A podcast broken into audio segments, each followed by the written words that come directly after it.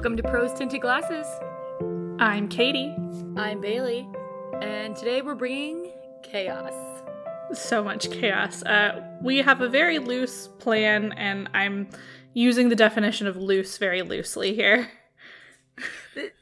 This is like an overcooked noodle level of wiggly. That's such a good.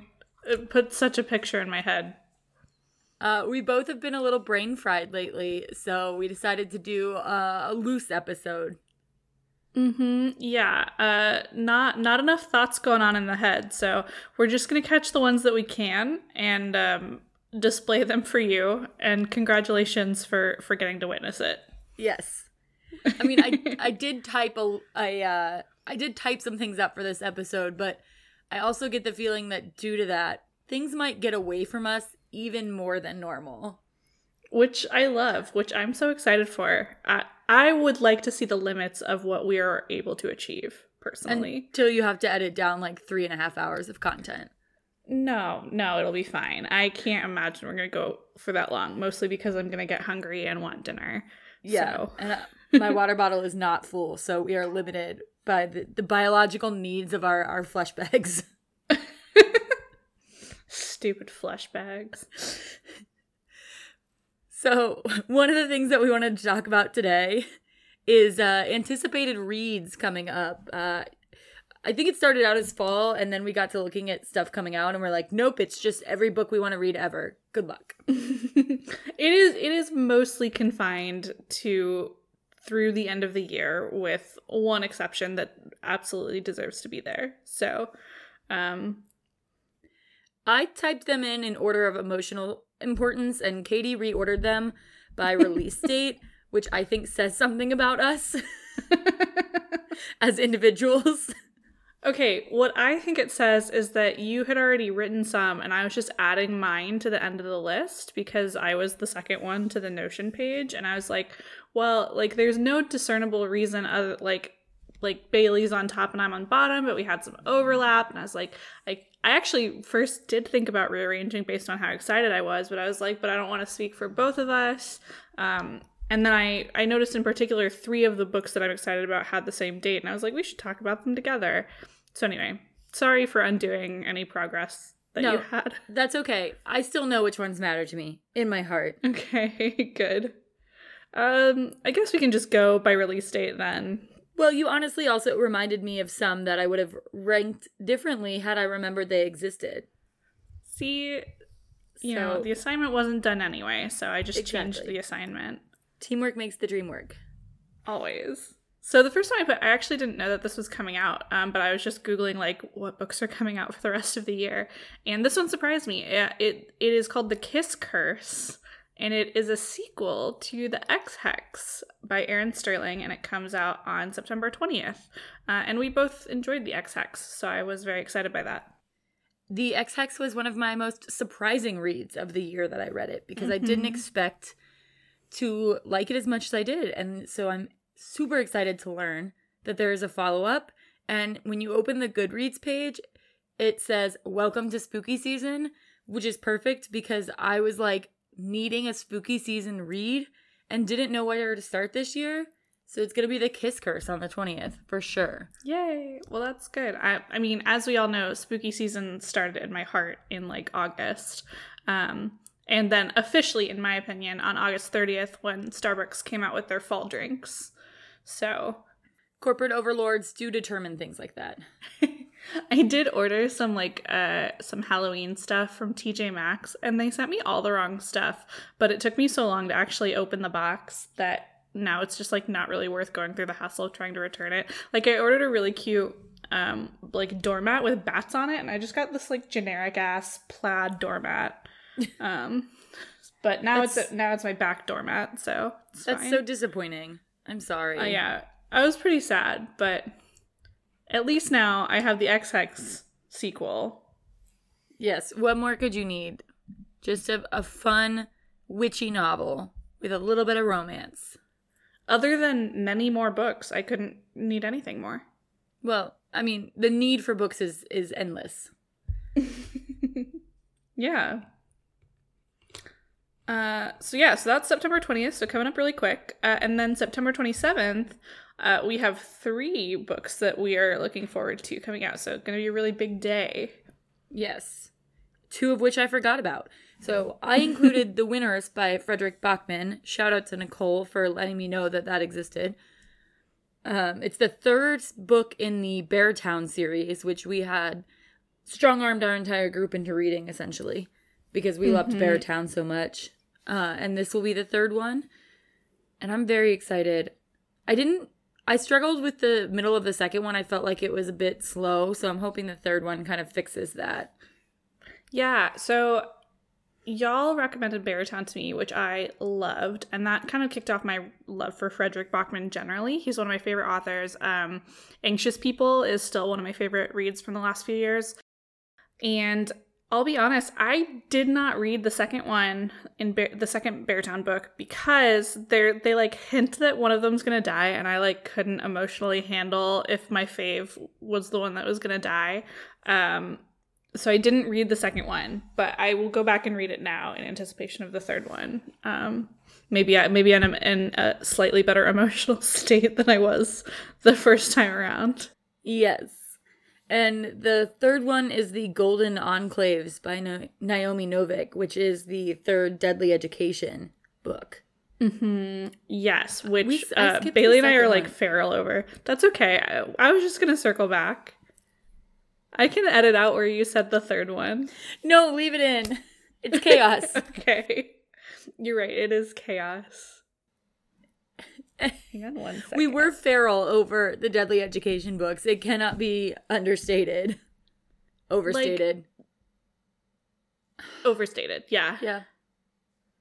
um n- like i cannot fully put into words the witchcraft that naomi novik has when it comes to cliffhangers like she puts something special in those cliffhangers because they like i really like the books and then the cliffhanger just like is like a dagger to my heart every time and so this is supposed to be the end of a trilogy, right? If she ends this with a fucking cliffhanger, I'm gonna find her house and I'm gonna give her a stern talking to. I really hope she doesn't, but it would be her speed. I mean, the only other cliffhangers I've like had rivaling emotional reactions to has been um, the end of Written in My Own Heart's Blood by Di- Diana Gabaldon. So we'll see. But yeah, ending a trilogy with a cliffhanger is a specific type of cruel.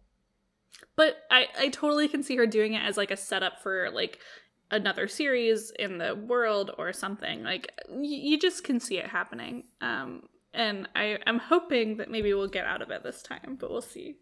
Only one way to, to find out.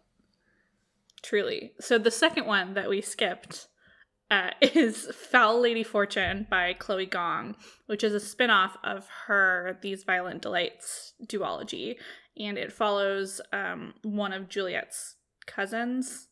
I should have pulled up the synopsis. It's Rosalind. Yes, there we go. So I actually have not read much about it other than I like Chloe Gong. The cover is gorgeous. Clever The character was great. So Yeah, the cover is unrivaled. It will be interesting to see Rosalind take a little bit more of a um, head role in some of this stuff and, and get it from her perspective. So I'm definitely excited to read that one too. I mean, I'm going to be excited to read literally everything on this list. I feel like I should just stop repeating that. That seems fair, but it looks good. Cover, like Bailey said, unrivaled. I'm very excited to have it on my shelves. Uh, but yeah, so that's all September 27th. So good, uh, good day for books. Bad day for my wallet. Aren't they all? I really need to learn to spend less money on books. I just am so impatient at the library that, like, I, you know, I'm not mm-hmm. willing to wait 18 weeks for a book. Yeah, gosh, which one? Nicole recommended one to us today that I immediately went to add to my shelf on the library app. Um, which one? Sorry, I need to know which one she did. Why am I so bad at scrolling through group chats? I don't know. It's been a long Okay, day. little Se- little little secrets by Jennifer Hillier. Um, so I immediately added it to my Goodreads shelf, and the wait time is like several months wait, and I'm like 81st in line, and there's only one copy available. Um, I didn't immediately buy it, but I think I probably will end up buying it because I love Nicole's recommendations. But anyway, it's too long to wait. Yeah, it is. I mean, I, I just get annoyed because it's like, I don't know, I have friends who have other libraries and they're like, oh, it's not that bad. Usually it's only like a week or two. And I'm like, no, legitimately, a lot of things that I want to read are somewhere in the double digit week range. Mm-hmm. And at some point, like, yeah, I just have to start buying some books. Yeah. I also I, like I think that book collect- collecting is its own hobby and there's a lot to talk about in terms of like overindulgence and stuff like that and um overconsumption, but I have a lot of bookshelf space and I like pretty books. So it it's just a hobby that I've decided I'm okay with. Yeah, I mean that's totally fair. It's, it's what you want to spend your own money on. You're an adult. You're still housed and fed. Mm-hmm. Mm-hmm. Yep. Anyway, right. so uh, what is on. Bad Vibes Only? Okay, so Bad Vibes Only is a nonfiction like collection of essays that comes out October 11th. Uh, did I say the author's name? It's by Nora Mac- McInerney. And I don't quite remember what put this one on my radar, other than I, it was definitely a TikTok, and I can't remember how the book talker was recommending it, but it was one that was like, yeah, for sure, that sounds like something I would like. Um, and the author hosts a podcast called Terrible Thanks for Asking, which I think is very uh, a very funny podcast name. I think I've listened to a couple of episodes, but not anytime recently. Um, but the synopsis says Nora McInerney does not dance like no one is watching. In fact, she dances like everyone is watching, which is to say, she does not dance at all, which is like an instant sell to me, like very relatable. Yeah, I relate to that very deeply. Yeah, so the cover's cute. It's got a little lemon on it, but it's called Bad Vibes Only and Other Things I Bring to the Table. And I just think that, that I'm going to enjoy it. I've been really enjoying um, a select celebrity memoir and or book of essays and i just saw on goodreads did you just read i'm glad my mom died also yeah i caved and bought it on audible even though my credit doesn't come in for like eight more days because i mm. was hmm. not i needed to take a break between binging megan miranda books like you can only listen to the same audiobook narrator for so long so mm-hmm. i did i mm-hmm. did read it um i have some thoughts about it just kind of like everyone's like, oh my gosh, it was life changing. And I don't know if it's because I did not have similar experiences to Jennette McCurdy, but I did not find it to be life changing. I thought it was very good. I thought she was very open, vulnerable, and there were some good insights, but it wasn't like, you know, I don't know. I think I honestly think it's because I didn't connect with some of those experiences. Yeah, that's totally fair. Um, I did you like watch iCarly growing up? No. Okay.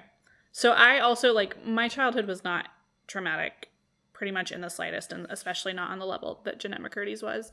Um, but I was a big fan of iCarly and so I like sort of grew up with Jennette McCurdy and then like seeing all of the stuff that has come out about her life and then hearing it all like from her perspective, especially the audiobook was so um, well narrated because she narrated it.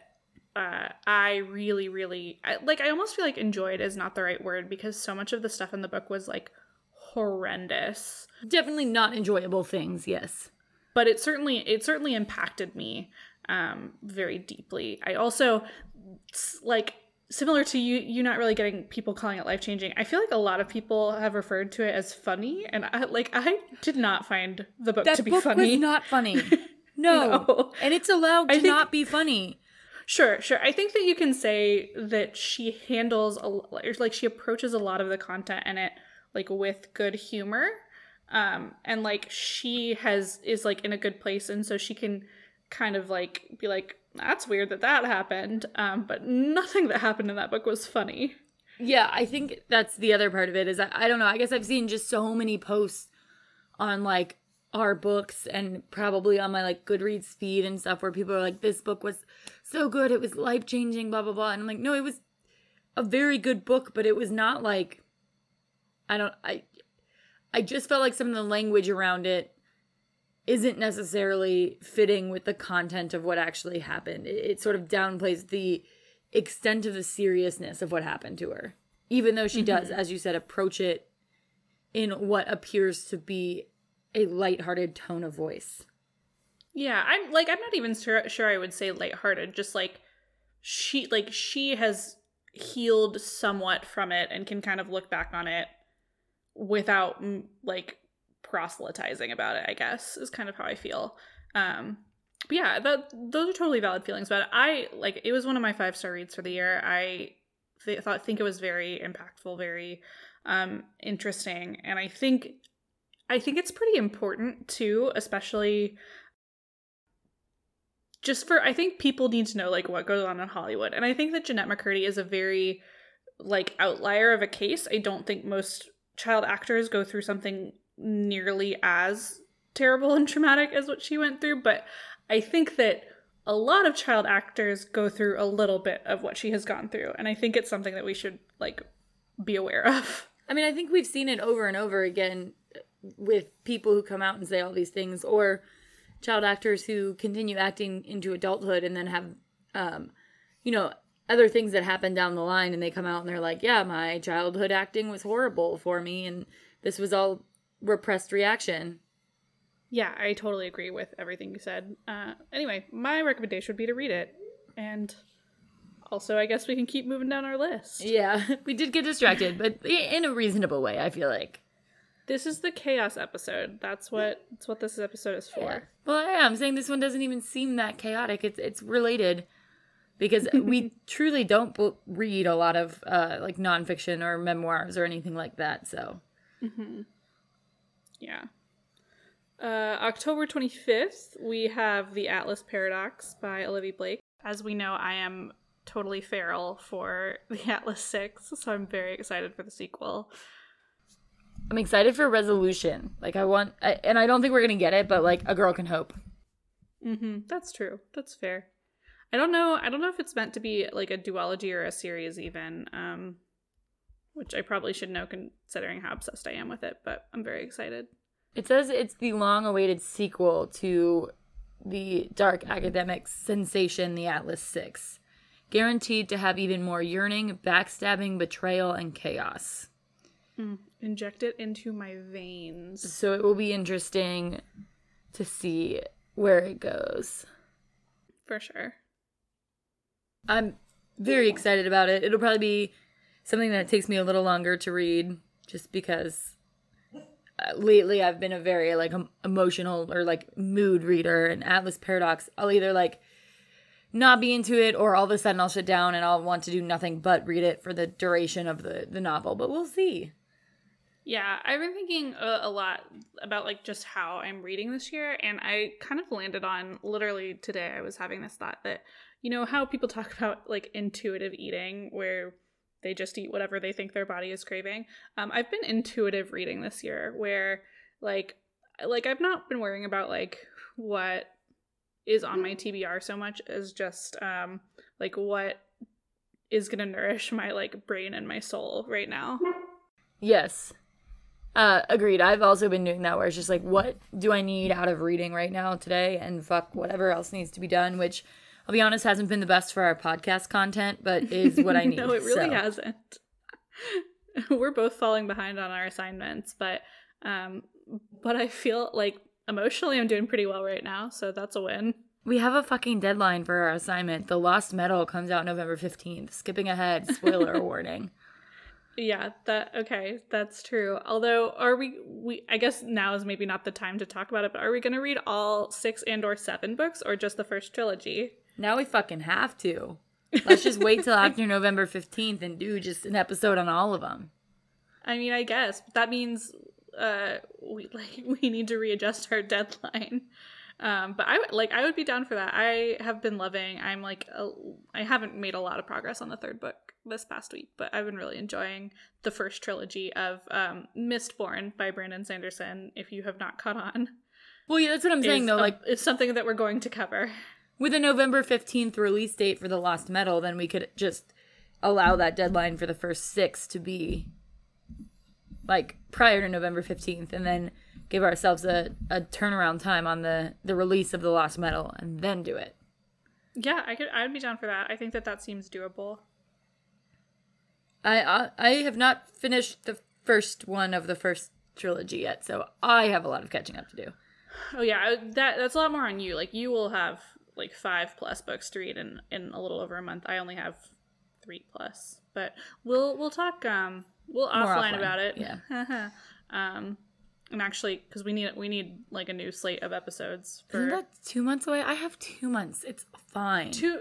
Wow, why did I forget October? It's the best month. You're right. You're right. We're totally fine. I was like, no, I have two months. I'm fine. If I could finish Priory of the Orange Tree in like a day and a half, I can do this. That's very true. That's extremely true. Skipping back, The World We Make by N.K. Jemisin Jemison is coming out November 1st. So that is the sequel to The City We Became. Mm-hmm. And I did not realize that there was going to be a sequel to The City We Became because I felt like it it concluded in a reasonable like I don't know, I feel like it wrapped up enough that a sequel wasn't necessary. That being said, N.K. Jemisin wrote it, so I am going to read it. Like without a doubt. hundred percent. I so I still have not read the city we became. I, it's one that I'm really excited to uh, read, but it's one that I put a lot of weight behind, and I feel like a lot of times some of the books that I'm like most excited for and really want to like give the most attention, like that's when I really have to be in the right headspace for it, and I just haven't been. But I think now that the sequel is coming out, it will help me kind of get in that headspace, and so that I can read them closer together. Yeah, the um audiobook version was very cool because it is soundscaped. I love that. So it was very enjoyable to to listen to that one because I felt like it really added to the feeling of of the city. And I'm hoping that um the world we make will also be soundscaped. I assume so because in in everything I've seen, the re- reaction to that was very positive. Mm-hmm. Yeah, very excited for that one. And then speaking of books that we go absolutely feral over, on November 8th, we have the sequel To Legendborn. to Legendborn. For some reason, I was looking at Bloodmarked and I could not pull the word Legendborn into the front of my brain. So thank you for jumping in there. No I problem. was Yeah. hoping you would. Uh, Yes. Tracy writes books that we live for. Bloodmarked Yeah. is going to be the next one. And I've seen some ARCs get delivered, like on my TikTok and my Twitter. Oh my and gosh. number one, I am so jealous of them. They deserve them. I'm Mm-hmm. happy for them. But I want the damn book. I know, I want it so bad. It's so it's so soon though. Like you said, two months. Yeah, It's almost here. I know. Enough time to reread it, probably. hmm Oh, definitely. I actually I've almost reread it several times this year, and then I was like, no, I need to wait until we're closer to the sequel, so I don't forget everything again, Right. as I am want to do. But I'm so excited. the The world is just so rich. It's so detailed and lovely, and the characters are great. And uh, like, I can't contain my my excitement over this Yeah. one. I'm really hoping we get to see Bree come even more into her own in terms of like now she's less confused about the world that she's been thrust into. Well, now she's fucking Arthur too. Like that was kind of the whole journey of the first book, and like now she's the king, baby. Yeah. So I'm really excited to see what goes down in that one. I hope the uh, circumstances are not too uh, world ending, but we'll see. We will see. Uh, Uh, you added this next one. I don't know this one. Oh, okay. I was gonna say. Then obviously we breezed over uh, the Lost Metal by, as Katie so helpfully put it, Brandy Sandy, and I tend to not read State of the Sandersons, so I didn't even realize this one was coming out till someone else texted me, and then I was like, oh, sweet, fun. Uh, yes. so following that, on November 29th, Saint will be released. So Fable is by Adrienne Young. It's like a YA pirate novel it's like very I um it's Fable and um oh god. I'm blanking. But they were really good and I really liked them as sort of like they're good. I feel like it's a pretty decently developed world. Um and I'm really excited because oh, Namesake is the second one. Saint is a prequel about her parents. Like the main character is Fable and Saint is about mostly her dad, who's like a very mysterious and like troubling figure in the the other novels. So I'm excited to read that one. It's definitely one of my go-tos for like um easy reading when my brain doesn't want to do a whole lot. That's what I need. Mm-hmm. So That sounds fun. That's awesome.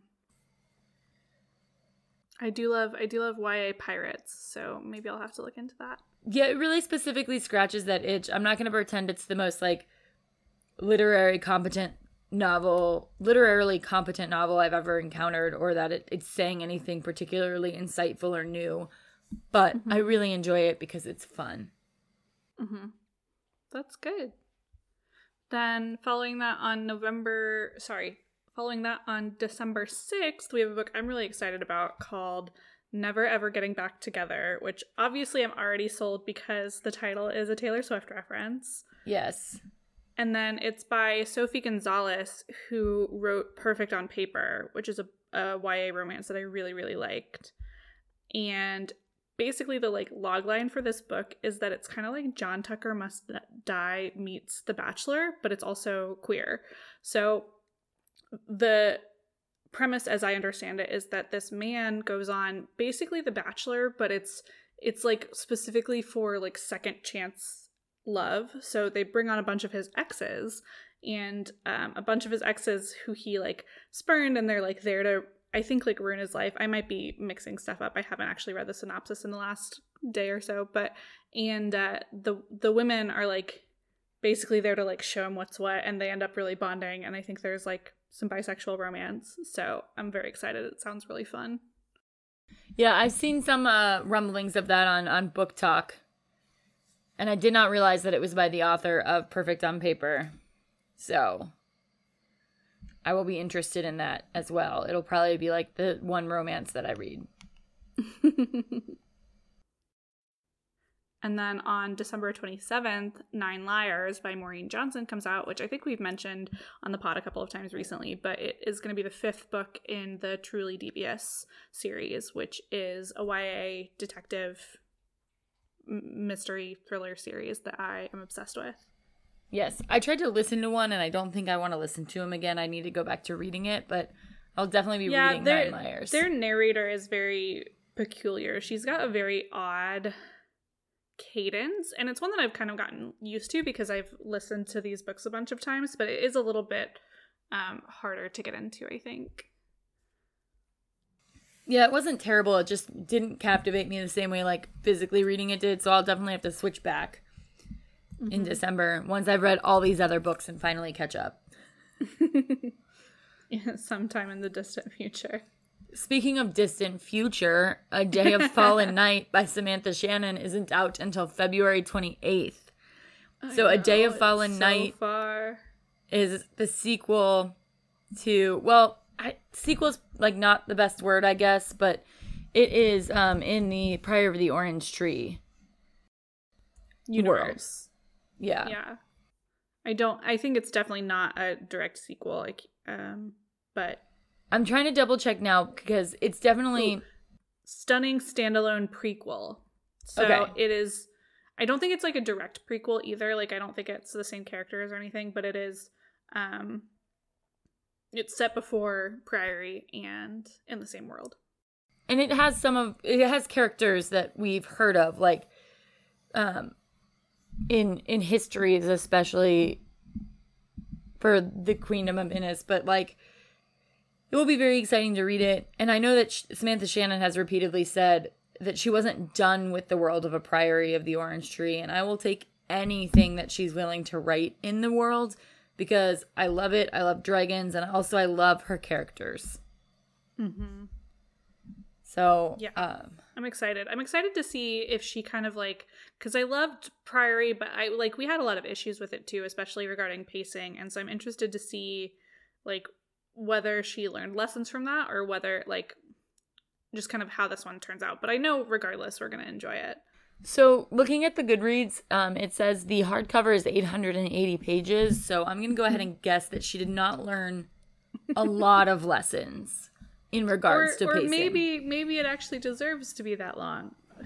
there are I'm trying to give her the benefit of the doubt. I'm really I'm really excited for it, and it the cover is pretty. So there are very few books, in my opinion, that deserve to be 880 pages long, and I've read many books over that length. like I don't know. Um, Ken Follett, I guess, has a pass for me for those. uh, I did read The Evening and the Morning in one fucking sitting. Jesus Christ, Bailey. I didn't do anything that day. I read for like seven hours. I, I, should've- appreciate that about you. That's why you're one of my favorite people. It was like a January day. Like, what was I supposed to do? Run? No, Right. never, in my opinion. Well, it's been a while since we haven't caught you guys up, but I bum, uh, I have a bum knee now and I can't run, so I'm feeling the physical and emotional pain of the never run comment. but my ACL will be back and better than ever by January for Run Disney. hell yeah, hell yeah! I believe in you. Uh, so yeah, that's that's our kind of our final book that we're looking forward to right now.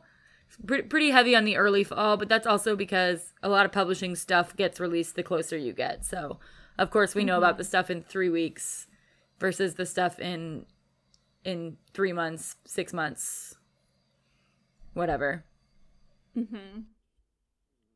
But yeah, lots of lots of good stuff coming out uh, for the at the end of the year that I am looking forward to. Although I'm looking at the list and like all of them have a buy-in. there are very few true standalones on this on this list for us. Oh yeah, that's true. That's a really good point. Almost all of them are sequels. I feel like um the kiss curse you might be able to get away with it. Like not reading the Ex Hex. But we'll see. Foul Lady Fortune might fall under the same thing where like you might be a little bit confused about some things, but the story will be separate enough. Mm-hmm. But Bad Vibes only, of course, is nonfiction, so you can just go into that one however Yeah, you I- are. I deeply do not recommend reading like Bloodmark, The Atlas Paradox, The Lost Metal without reading the other books. For sure.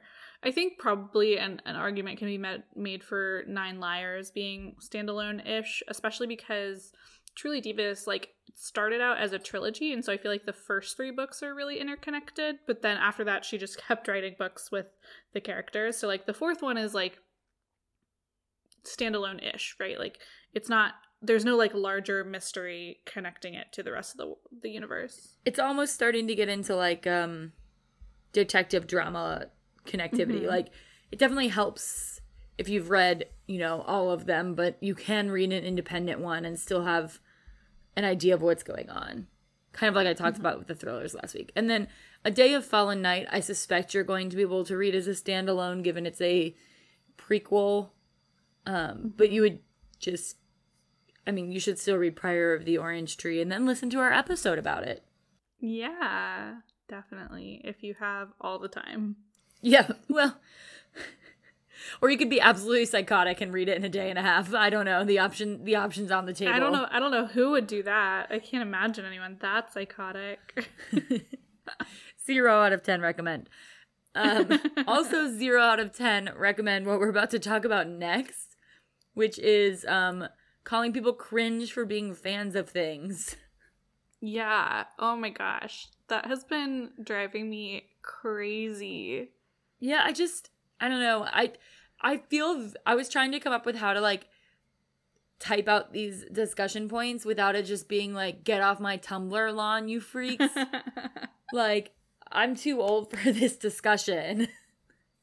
yeah, it truly. Um, it's been cracking me up and also killing me inside. It like it truly feels like a rehash, which goes all the way back to our discussion that like TikTok's just Tumblr again. But the most um, evident instance of this that I have seen is that people apparently have been like losing their mind over of all things the Stranger Things fandom, which I Right. love Stranger Things. Um, and I'm not like saying it, it's it's strange to me how rabid the fan base is. I will say that, but not in a bad way. Just in a like, I don't know. It's Stranger Things.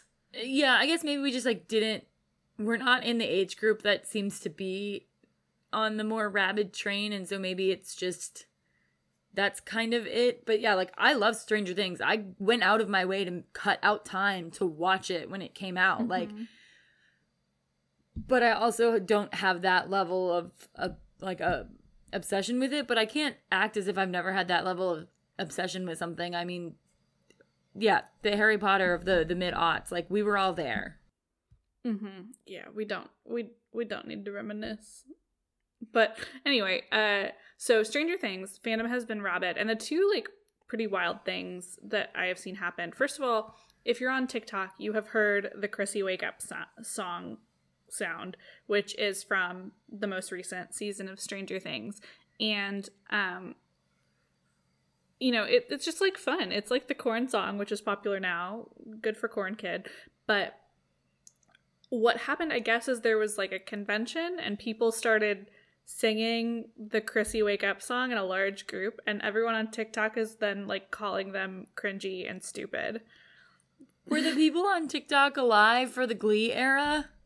L- I mean, literally no, and I think that's the problem. that's fair because I'm immediately like, oh, people like groups singing a song in public, like, yeah, duh. Yeah. I don't know. Uh, yeah, of course. Yeah. Um but so that was the first round of like, oh my god, it's so cringe to like be a fan of something in public that I saw go around. And I like I know we want to stay on like the the fandom cringe aspect, but I do also want to say the other thing that I find pretty wild about the Stranger Things fandom is that they're literally like reigniting the shipping wars. Like the AO3 has had to like put in new rules. I don't know if you've have you seen anything about this, Bailey? No, I have only seen that people think that AO3 needs a better tagging system. Which, Let's put a pin on that so that I Oh, can explain yeah. this to you first. yeah. Um, so previously, the most popular Stranger Things ship, and I I can't remember the name of it, but it was Steve and Billy, um, who is now dead. Um, and it had like tons and tons and Heron tons of Grove. Harringrove, thank you. I appreciate that. So Harringrove was previously the most popular ship, um, which again was Steve Harrington and Max's stepbrother, Billy Billy. Hargrove. And after this most recent season, obviously the fans are obsessed with Eddie Munson, Mhm. as they should be. Yes. And so now the growing most popular ship is Steve and Eddie or Steddie okay. and like Steddie fics were being written at a pace where they were going to overtake herring grove fics and Harringrove fans were like uh-uh no we are the most popular ship uh, we are going to have the most fics on ao3 which i guess is a thing and so they started putting up like placeholder fics so they would like upload something to AO3 with like a title and like the description would just be like, I'm gonna write a Harringrove fic in this place. Um, and it would just be like an empty fic. And they would just upload it so that they could like boost the Harringrove fic numbers. They need the numbers. Yeah. Yeah. So did- and so, so AO3 has AO3 had to be like, no, you can't do that Yeah. and they've like had to start like um like moderating it and like removing them Ugh, that's so annoying. That's but also like pretty ingenuitive like it's bad but it just kind of amazes me the way that fandom continues to evolve like i really like i feel like we've been around the block i really feel like we i thought we had seen it all but we haven't no, and that's wild because it's like it's new canon material. Like I would think be you could be excited about new canon material, mm-hmm. like that you can add. But whatever. It's I don't know. Is this like for me this like being a fan in public thing? Is this another thing that we can like blame on the the panorama? And by that I kind of mean like people, especially during COVID when there were a bunch of stuff getting released early on, like people were consuming this media like alone in their home. And um you know they weren't consuming it with other people in the same way. It was just all via like social media. And so to like they have never experienced the fandom in person thing. And so that's why they're like oh no we don't we don't talk about it in real life next thing you know they're gonna come up with like a code word where or a code phrase so that they can identify fans in real life but you don't have to be out and out about it and um I wonder if they'll ask about Hey, I like your shoelaces. shoelaces.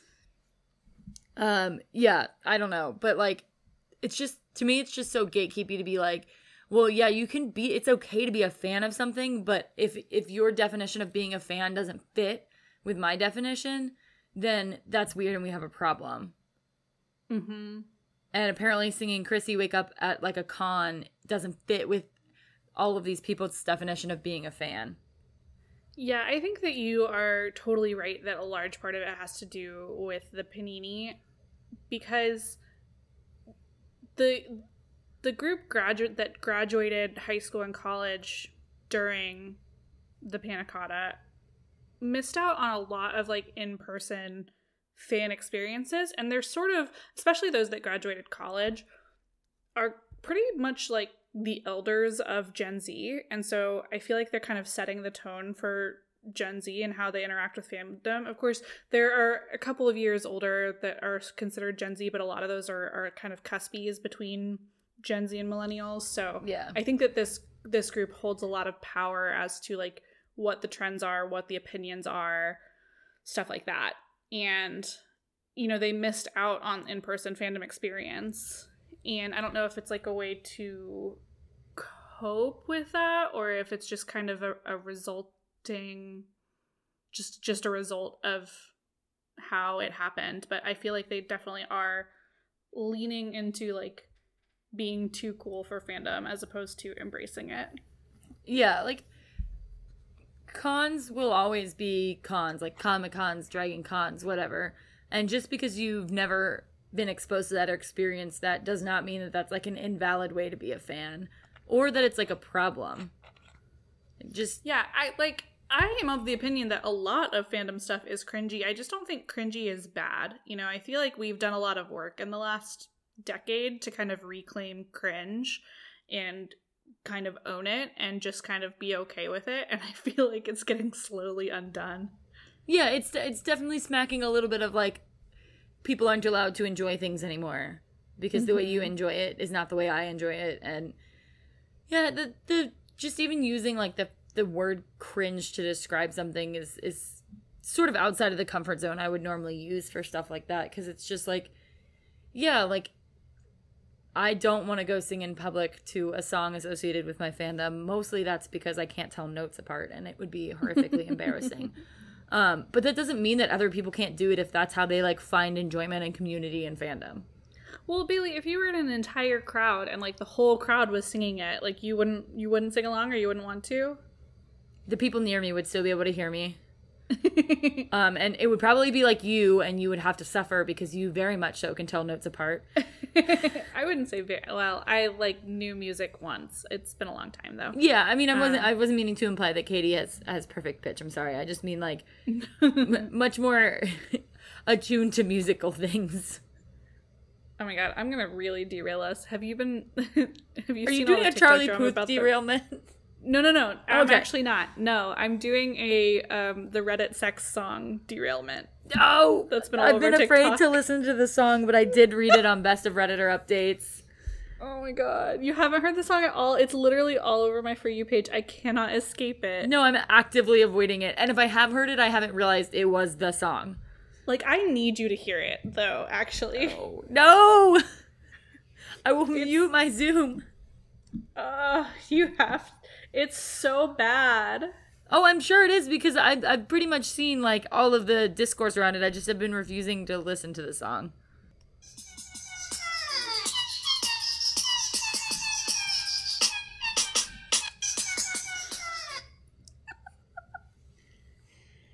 I It sounds like a clown having sex. Yeah, I mean respect to her for putting up with it for that long. But Anyway, it's literally like it like I can't get away from the song. It's like every it's finally starting to taper off a little bit, but it was like every third video on my for you page for a full week. my for you page got really weird and there's like a wedding planner who's like things your guests will absolutely notice you skimping on if you don't have coffee at your reception guests will notice and they will be very upset Okay. all right well maybe grandma will just have to leave before dessert if she wants coffee because like I, I that's i don't know then there were people in the comments talking about like, is this like, because she's in LA or Southern California, like, is this a Southern California thing? And I was like, man, I have not been to a lot of weddings where there's like obviously coffee served. I don't know. Mm-hmm. Oftentimes, if it's like a reception hall that does all their in-house catering, yeah, there'll be like a carafe of coffee. Mm-hmm. But like the plated dinners I've been to, I don't remember ever having coffee. I don't know. I was just like, now I have to survey all of my friends throughout the next couple of weeks about coffee at weddings. I I have never noticed it, but I also I don't drink hot coffee, so I don't feel like I would have noticed it either way. Yeah. Cuz I can't imagine they're out here serving iced coffee at weddings. No, if they were, I would probably um I would change my my rules about caffeine for one night just cuz I would be excited, but Oh yeah, I would partake for sure in iced coffee at a wedding. Anyway, sorry for that. There was a point I was going to make about um, our musical prowesses and, and beats and rhythms, but it seems unimportant, so we can just keep going. um, I guess the next like th- this section is kind of entitled like BookTok drama, which is just a catch all for like things going on in fandom spaces right now.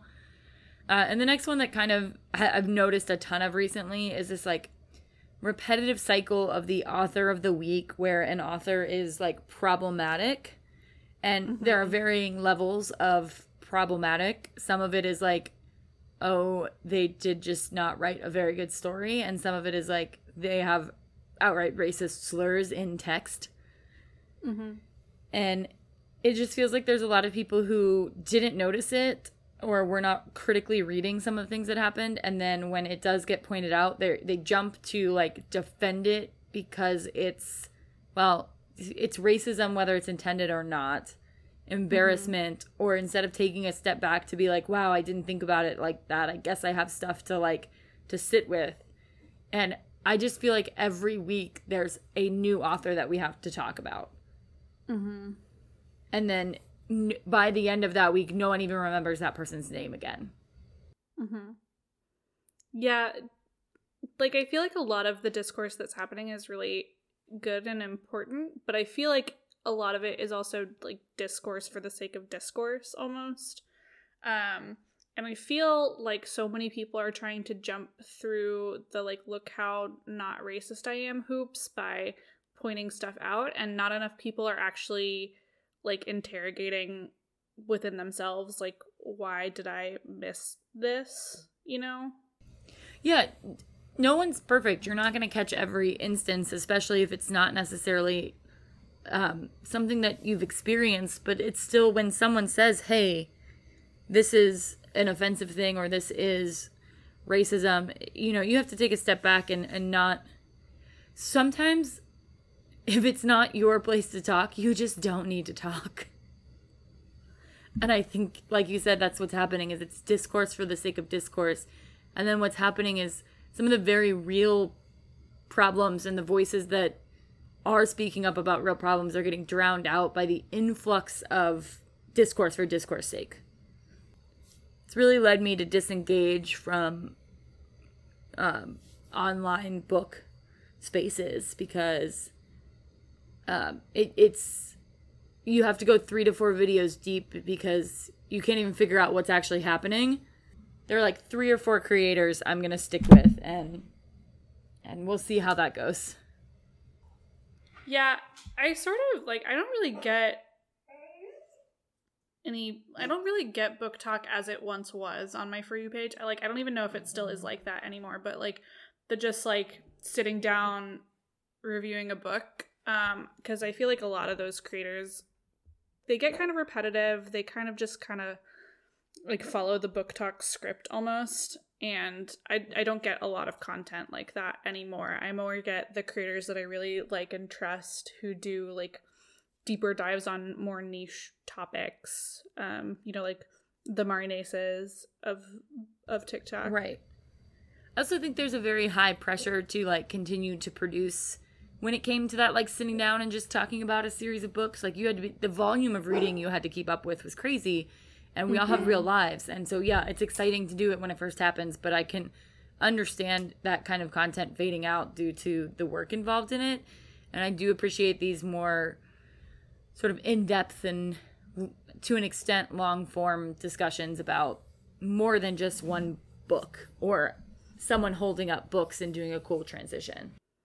For sure. And also actually like ironically going back to what I thought was a huge derailment with this whole like Reddit sex song thing, which the very quickest version that I can give if you are not familiar with what's going on is this guy posted to Reddit about how his girlfriend of 2 years did not like a song on his sex playlist. Um and she like finally told him that she didn't like the song after 2 years and she um he was like i think the song is good. Like am i am i the asshole? And like the song is strange. Like i don't want to shit on anyone's music taste. It is a very weird weird song and it is a very weird song to have sex to. And tiktok took this reddit thread and the song and like it's again it's all that's been on my for you page for like a week and a half. And I was thinking about how exhausting it must be to be like someone who's like trying to be quote unquote like on top of this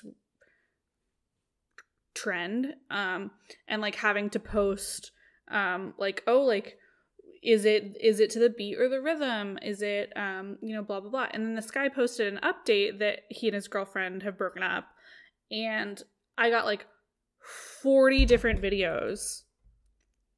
I got like 40 different videos of TikTok creators covering the breakup that there was like an update in the case. And i feel like that is very BookTok where like if anything happens like you have to be someone that's posting about it or you lose relevance.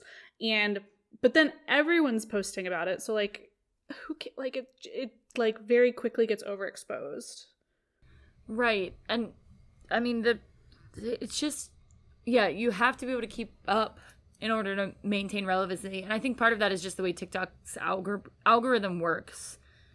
And so it, it's just tough to try to balance that and and you know when you feel the need to speak out doing so but then not have people get mad at you for not speaking out when you didn't feel like you had anything constructive to add to the conversation like I don't have anything constructive to add to this like guy and his girlfriend from Reddit breaking up over this song so I'm I'm glad I'm not in a in a situation where I feel like I have to create content about it. I can just ignore mm-hmm. the stupid song that Katie just forced me to listen to. I'm sorry. I I deeply needed you to understand what was going on. It's it's really something. I think I would have that song. I would have made it like one time, and I've been like, "What the fuck is this?" Yeah, I would it would be like no we have to like either know music or we have to change playlists or something right but anyway anyway so BookTok uh the gift that keeps on being weird yeah that we keep feeling the need to talk about also yeah that's it's meta i spend so much time on tiktok really way yeah. too much but a lot right. of it is good yeah, it's it's there's actually some really good stuff on there. It's just every once in a while like, your toe gets dipped into the bad stuff and you're like, God damn it. Mm-hmm. Mm-hmm. Um, but in in like less awful news and less complicated discussions, um, we've been watching House of the Dragon. Mm-hmm. I am really enjoying it. I really like the third episode. I guess this is like if you have not watched House of the Dragon and you plan to, uh, fast forward through this or something. I don't know. We I'm gonna try not to do major spoilers, but we might let something slip. Yeah. Um, but so this is as of time of recording, three episodes have been released that we have seen. Yes. I really liked it. I was not entirely sold after the first and second, but after this week's episode, I'm all in. Mm-hmm. Yeah. I I am really enjoying it. I love the characters. I'm gonna be I don't know I guess spoilers.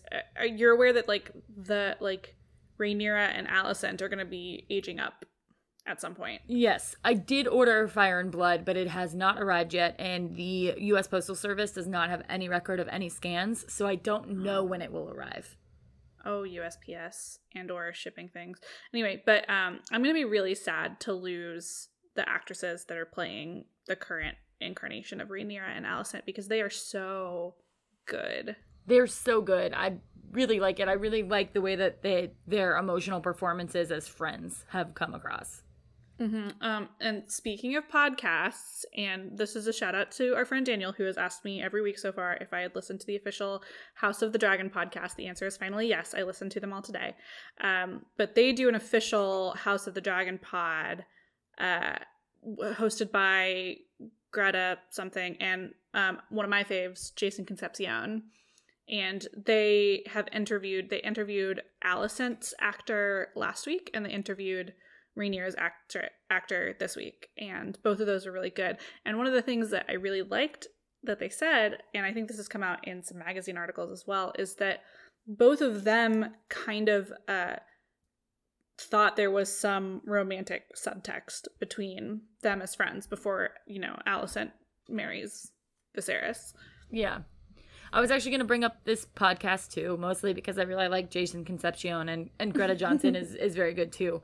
Um, and it was, I knew that they did an official Game of Thrones podcast, but I had kind of forgotten about it until Daniel brought it back up the other day. So, yeah, I yeah, I listened I don't, to I don't it today. remember when they started the like OG one, but it was it was must have been pretty late into the run because I don't feel like rewatch podcasts were really a thing in early Game of Thrones days. Mm-mm. And I never listened to the original one.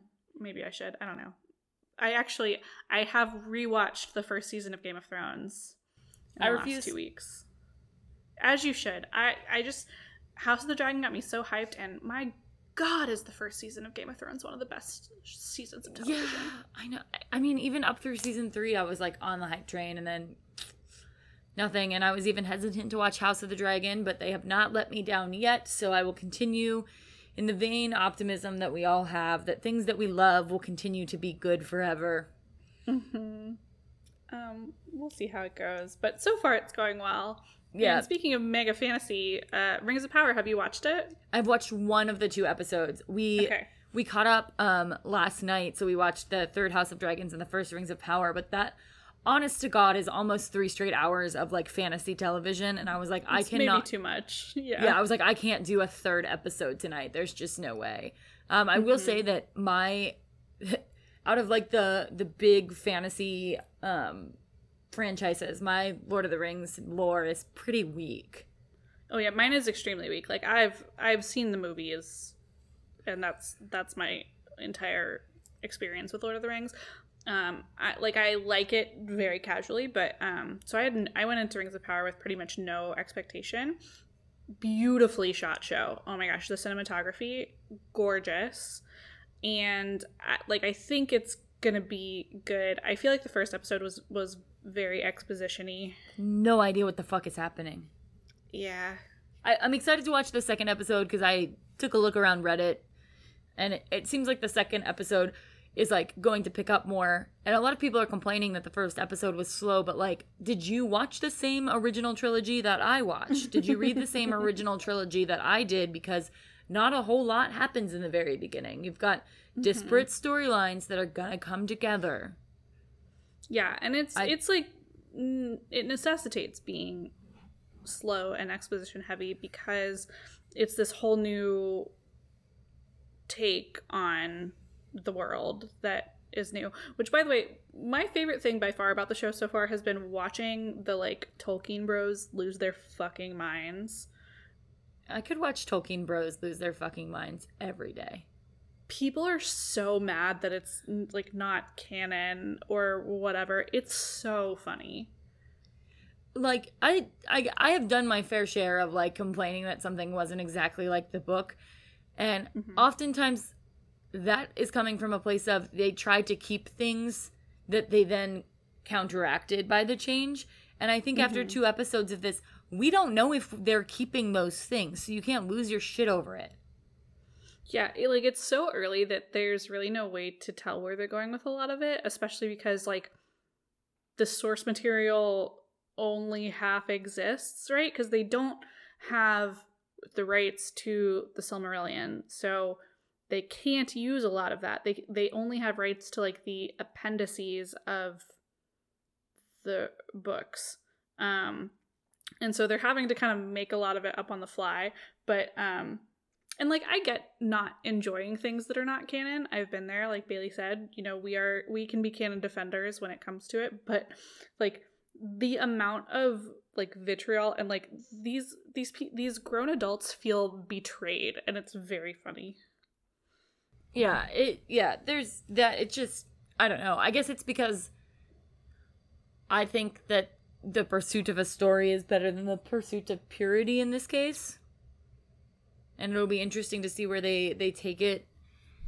Um and then I, I think the other thing is people are very mad that one of the elves is a person of color, which I think is just Mm-hmm. an exhausting conversation we've had a thousand times where like yes an elf can be a person of color and th- there's no Yeah. there's no like discussion to be had about that if that's what you're mad about you can go don't be a fan of this Yeah.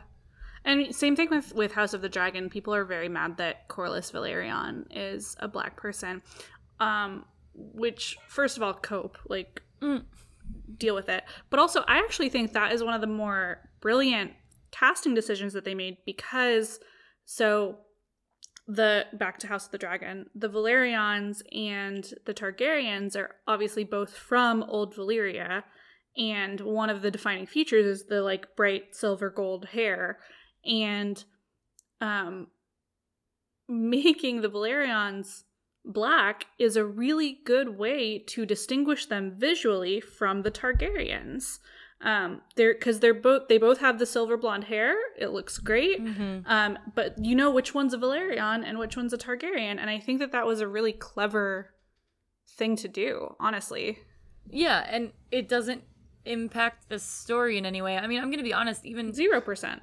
Like i'm having trouble game of thrones is house of dragon whatever you know what i mean is doing that thing where th- they're doing a lot of like um showing and not telling so you don't necessarily know who someone is when they're fucking on screen for the first time which is something i struggle with because a lot of fantasy i consume i've read the damn book.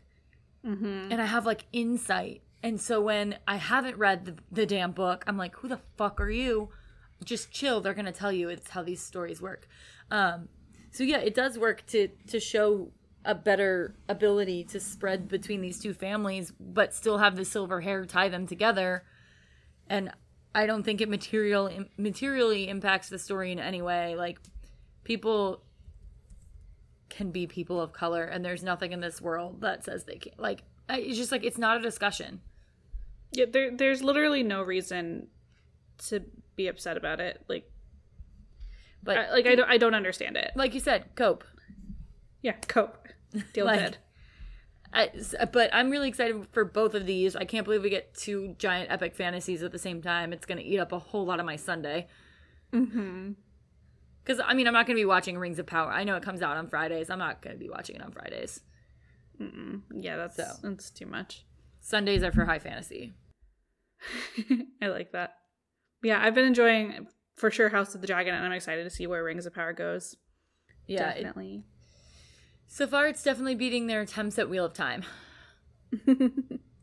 hate to say that so moving on to um crappy young adult books yeah. What what do you have here for for BS?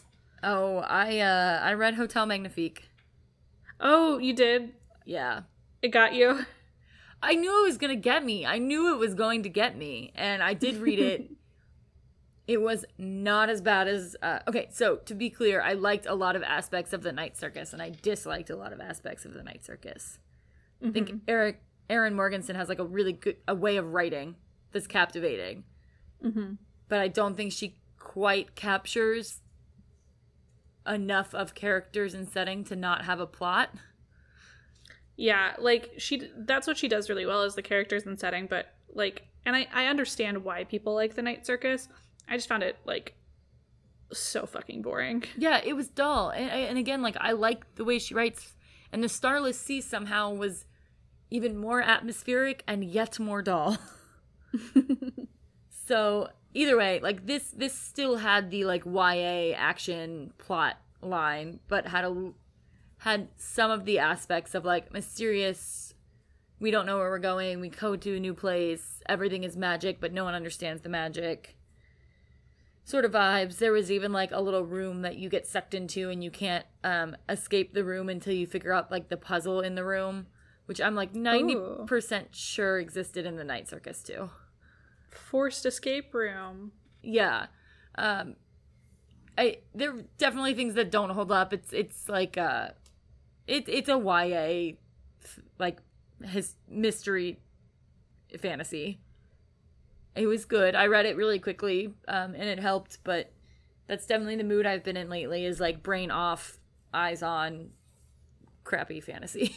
and it crappy is such a, a derogatory word because I don't think it's that bad. I just also don't think it was anything more than like a 3-star book. Mhm. That's fair. Sometimes you need a 3-star book, you know, fun, light, plot heavy. Right. Those are great. Or candy. And that's what it was. It was a great little plot heavy she's going to save her sister novel. So I I was happy with it. Have have you read any any uh anything that would fall in that uh, category lately? Nothing really that would fall into crappy YA. I have been reading some lighter stuff recently that I've really enjoyed. Um, one that I read recently was Four Aunties in a Wedding, which is the sequel to last year's Dial A for Aunties. Um, oh, nice. Which is really cute at like the way that Jesse Q Sutanto manages to blend comedy and mystery is inspiring. Um, those books, as well as the the Finlay Donovan books, are like just top tier entertainment value in terms of the way that they are so like they're comedies and they're also like really compelling mystery thrillers. Um, so that one was really fun. Yeah, you're getting your Also thriller read- fix without being like emotionally drained by some like truly evil person. Exactly, exactly. It's way more like light and fun um, for for thrillers and crime. Yeah. Uh, also, I read The Queer Principles of Kit Webb recently, which is a really cute historical LGBTQ romance.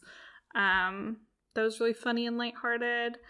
And then a book called Iona Iverson's Rules for Commuting, which was really cute. It's about this lady takes the same train to work every day. It's like the London Underground, and she always like sits in the same seat in the same car, and all the people who see her commuting every day. It's like it starts out really cute because you like get each one's perspective, and they're like specifically for Iona, they all have like their own name for her. Like one just calls her the lady on the train, one calls her like the woman with the magic bag because she has like a big purse that ha- like holds endless secrets. Um, one of them calls her Muhammad Ali because they're like she's fierce but also graceful. And so it's just cute seeing like how we kind of ascribe people to like characters in our life when they're just like people we see all the time but don't know. But anyway, they like form a little friendship with all the people on the train. It's really cute. that sounds very cute. Yeah, and then the last one I read was called Thank You for Listening, and it's Julia Whelan, who is one of my very favorite audiobook narrators, wrote it. Um, and it's a like a rom com about audiobook narrators. That's really that's really meta. Yeah, but it was really cute. It was really good. I enjoyed it a lot. Well, that's so good. no crap YA, but a lot of just like um good, lighthearted, brain off kind of stuff. Nice. Yeah. Uh, I think the last thing we were going to talk about is uh, just how much the group chat has popped off about the "Don't worry, darling" tea. I feel like we probably can skip this. I only added it at the end because I didn't know how long we were going to talk for. And like, I could have talked for this length of time only about the Don't Worry, Darling drama. Um, Yeah. I am so fascinated by it. I find it so funny. Um, I'm also like, I'm still excited for the movie. I remember when it was like first announced and it was somebody tweeted the cast and they're like, Olivia Wilde, Florence Pugh, Chris Pine, Harry Styles, Gemma Chan, and somebody like retweeted the cast announcement and was like, Olivia Wilde really said, I am going to create a movie that is so bisexual. Um, and I've been excited for it ever since. I know literally nothing about the actual content of the movie. I just um, know the drama. So, but yeah, we can. We don't have to like rehash it here. I think we've got a pretty good episode. Just know that we are watching and waiting for more "Don't Worry, Darling" drama. And I'm gonna maintain sure. at this point that Harry Styles is actually a mess, and people are, definitely are letting him off easy out of this by really playing up Olivia Wilde and Florence Pugh. Oh, for sure. I think he is definitely messy. I do.